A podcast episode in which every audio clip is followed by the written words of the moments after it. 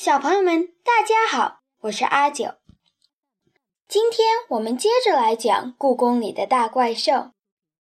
上一期我们讲到了小雨在黑暗的故宫里发现有人在烧火做饭，究竟是谁这么大的胆子呢？火越烧越旺，不时有小火星蹦出来，我心里急得要命。这可不行，会很容易就把房子点着的。喂，你是谁？不知道这里不能点火吗？我躲在一根柱子后面，扯着脖子大喊。那个男人好像比我还胆小，听我这么一喊，就嗖的一下子躲到了一团黑乎乎的东西后面，半天都不敢出来。难道是鬼？我大着胆子从立柱后面走出来。妈妈说过，鬼怪这种东西最怕小孩子了。不知道是不是真的？我小心翼翼地走过去，发现那男人居然躲在一只大鸟的后面。这只鸟可真不小，有一头牛那么大。天色太暗，也看不清它的模样。不过，这里怎么会有一只鸟？难道是准备用来烤着吃的吗？就在这时，那个男人也偷偷地从大鸟身后冒出头来。他是个有着长长胡须的男人，头顶上还戴着一顶挂着珠帘的帽子。借着火光，我一眼就认了出来。他不就是屋檐上的仙人吗？没错，就是他，太和殿屋檐上排在所有怪兽前面的仙人。在故宫里，只要抬起头望望宫殿的屋檐，第一眼总会看到他。他前面的那只鸟，肯定就是他一直骑着的小凤凰了。仙人，你怎么在这里？我奇怪地问。你。你认识我？你是谁？他的声音从小凤凰后面飘出来。我是李小雨，是梨花的朋友。啊，是李小雨呀！仙人这才露出头来。我听狮子、行石他们提起过你。怪兽们提起过我，那太好了。我说：“这里只有你一个人吗？你在这里干嘛？”他重新端起架子，背着手从小凤凰的身后走了出来。寡人在用膳。用膳？我挠挠脑袋。就是呃，进食，吃饭，吃饭，你懂吧？啊，你在吃晚饭呢？我笑着说：“吃饭就说吃饭呗，干嘛用那么奇怪的词？”仙人一边摇着头，一边重新坐到火堆旁边，把锅里的东西盛出来。哇，是热乎乎的炸虾面，冒着滚滚热气的面条上放着大的不得了的炸虾。看着就让人流口水。这里不能点火吧？嘴里虽然这样说，我的眼睛却一刻不离地看着炸虾面。这不是普通的柴火，这是三昧真火，神仙才能用的火，不会引起火灾的。仙人骄傲地说。是这样啊，我的眼睛还是忍不住盯着他手里的炸虾面，看起来真好吃啊。如果你还没有进食，就和寡人一起用膳吧。仙人终于开口了，太棒了！我把面条盛进碗里，和仙人一起呼呼地吃着。真香啊！面条又粗又有嚼头。大虾的味道和以前吃过的都不一样，味道浓郁，还有股清香味，别提多好吃了。这炸虾面可真好吃。这不是炸虾，是炸香椿鱼。香椿鱼，香椿我是吃过的。这个季节，奶奶做炸酱面的时候，最后。都会放上一把香椿。不过，香椿鱼是什么东西呢？吃香椿的鱼吗？是用最鲜嫩的香椿裹上面粉和鸡蛋炸制而成的餐食。仙人把碗往地下一搁，一边拨着胡子一边说。当年在我大齐国，一到这个季节，都要吃香椿鱼，也叫咬春。大齐国，电影《我爱钟无艳》里那个大齐国吗？张柏芝演的狐狸精可真漂亮啊！不过，那好像是两千年以前的事情了吧？仙人曾经是齐国人吗？我放下空碗。寡人可是齐国最伟大的国王齐闵王。仙人一下挺起了肚子，眼睛闪闪发亮。齐闵王，我努力回忆着。啊！就是那个喜欢独奏、让滥竽充数的南郭先生丢了饭碗的那个齐闵王啊！课本里说他是个骄傲的国王，因为骄傲，还相信奸细的话，所以打了败仗。既然是国王，怎么会成了仙人了呢？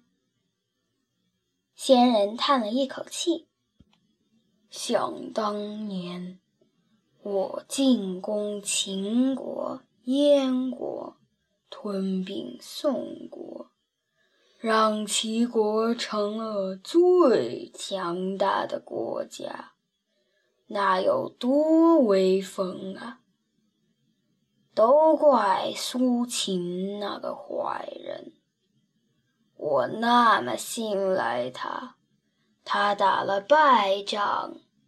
我还原谅他，可是他却联合燕国来骗我，让我家破人亡。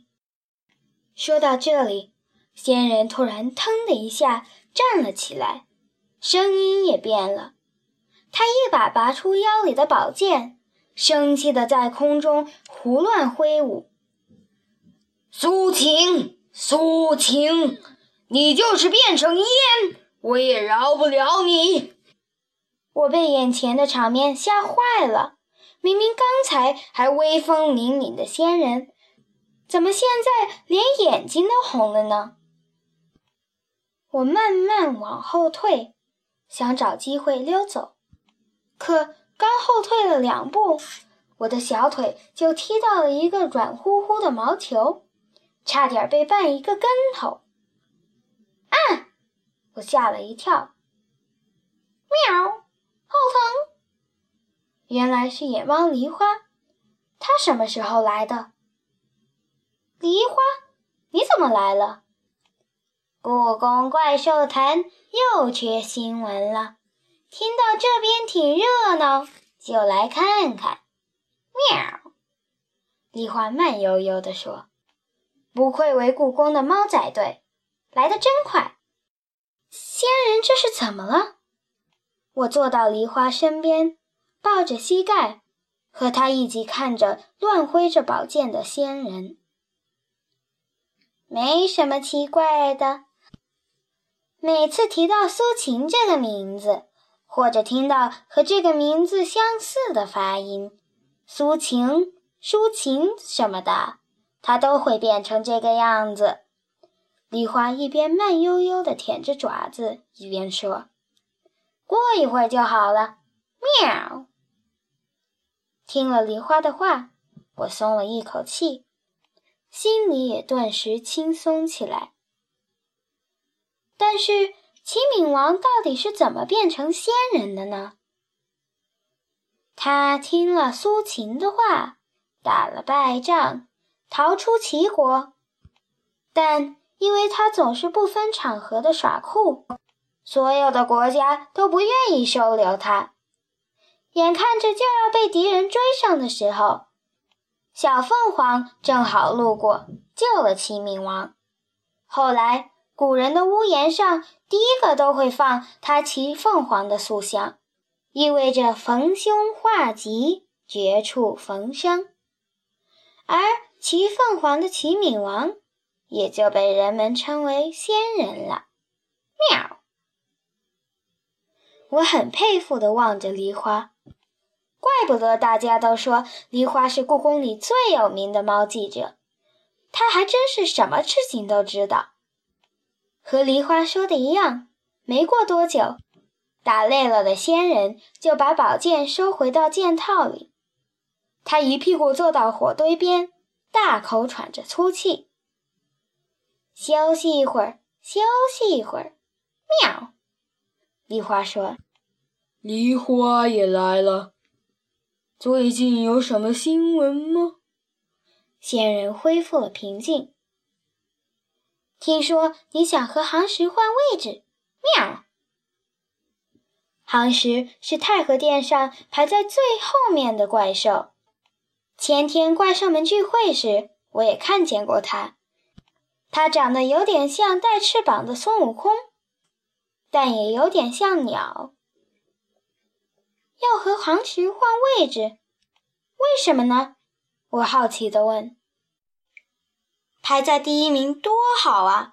人们第一眼就能看到你，多风光。无论是学校运动会站队形的时候，还是元旦晚会表演节目的时候，站在第一名都是一件很光荣的事情。仙人居然想和排在最后面的行石换位置，真是让我想不明白。唉，仙人低下头，重重地叹了口气。第一个有什么好？我每天都担心自己会从屋檐上掉下去。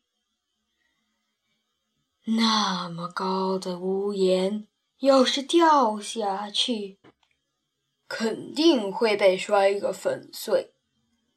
还是排在第十个最好，安全。中午的时候还可以偷懒睡个午觉。梨花在旁边不停的点头，但是杭石他愿意换吗？喵！别提了。仙人挥一挥手，眼前的火堆就像被风吹过的蜡烛一样，噗的熄灭了，地上什么都没留下，连烧黑的印记都没有。三昧真火还真是很特别的火。和他说过好几次，他都以各种理由推脱，什么怕高啊，排在第一位打伞不好看什么的，总之就是不想换。打伞，夯石明明没有打伞呢，我记得很清楚，夯石的手里只有一枚金刚杵。晴天当然不会打。但是下雨的时候就会打伞呢。夯石可是负责雷雨的雷神呢。喵！梨花在一旁说：“雷神，这可真神气！下次下雨的时候，我一定要来太和殿看看夯石打伞的时候什么样。”上次我好不容易放下架子，又和夯石提起换位置的事情。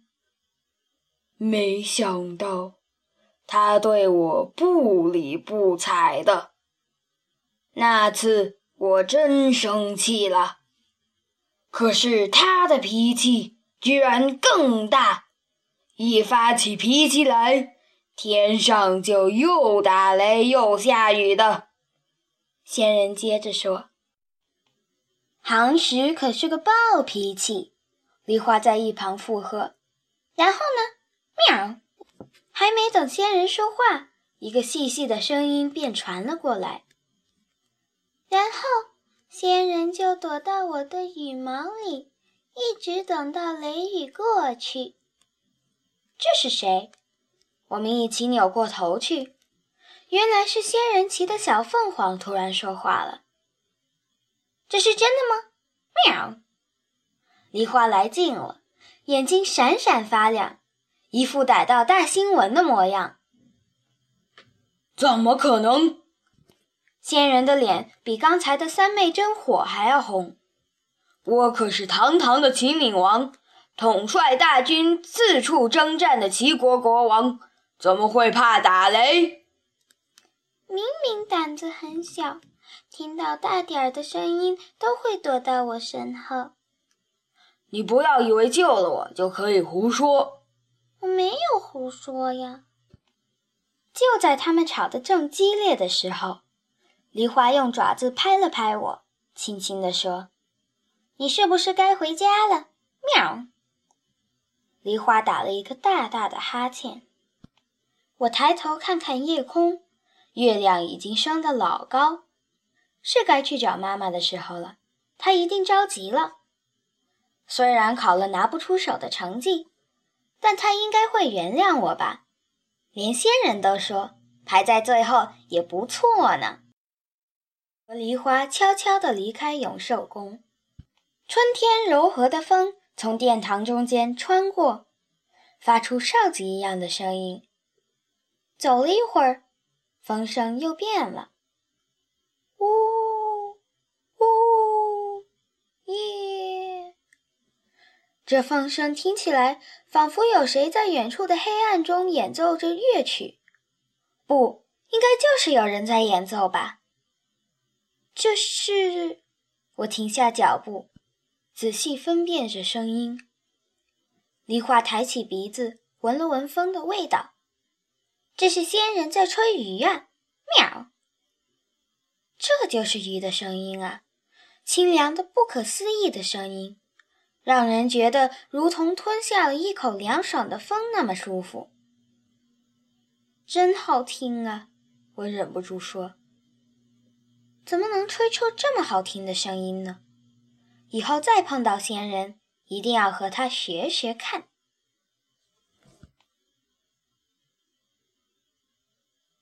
好了，小朋友们，今天就到这里。下个星期我们来讲第三章《角楼上的凤凰大人》。下周再见。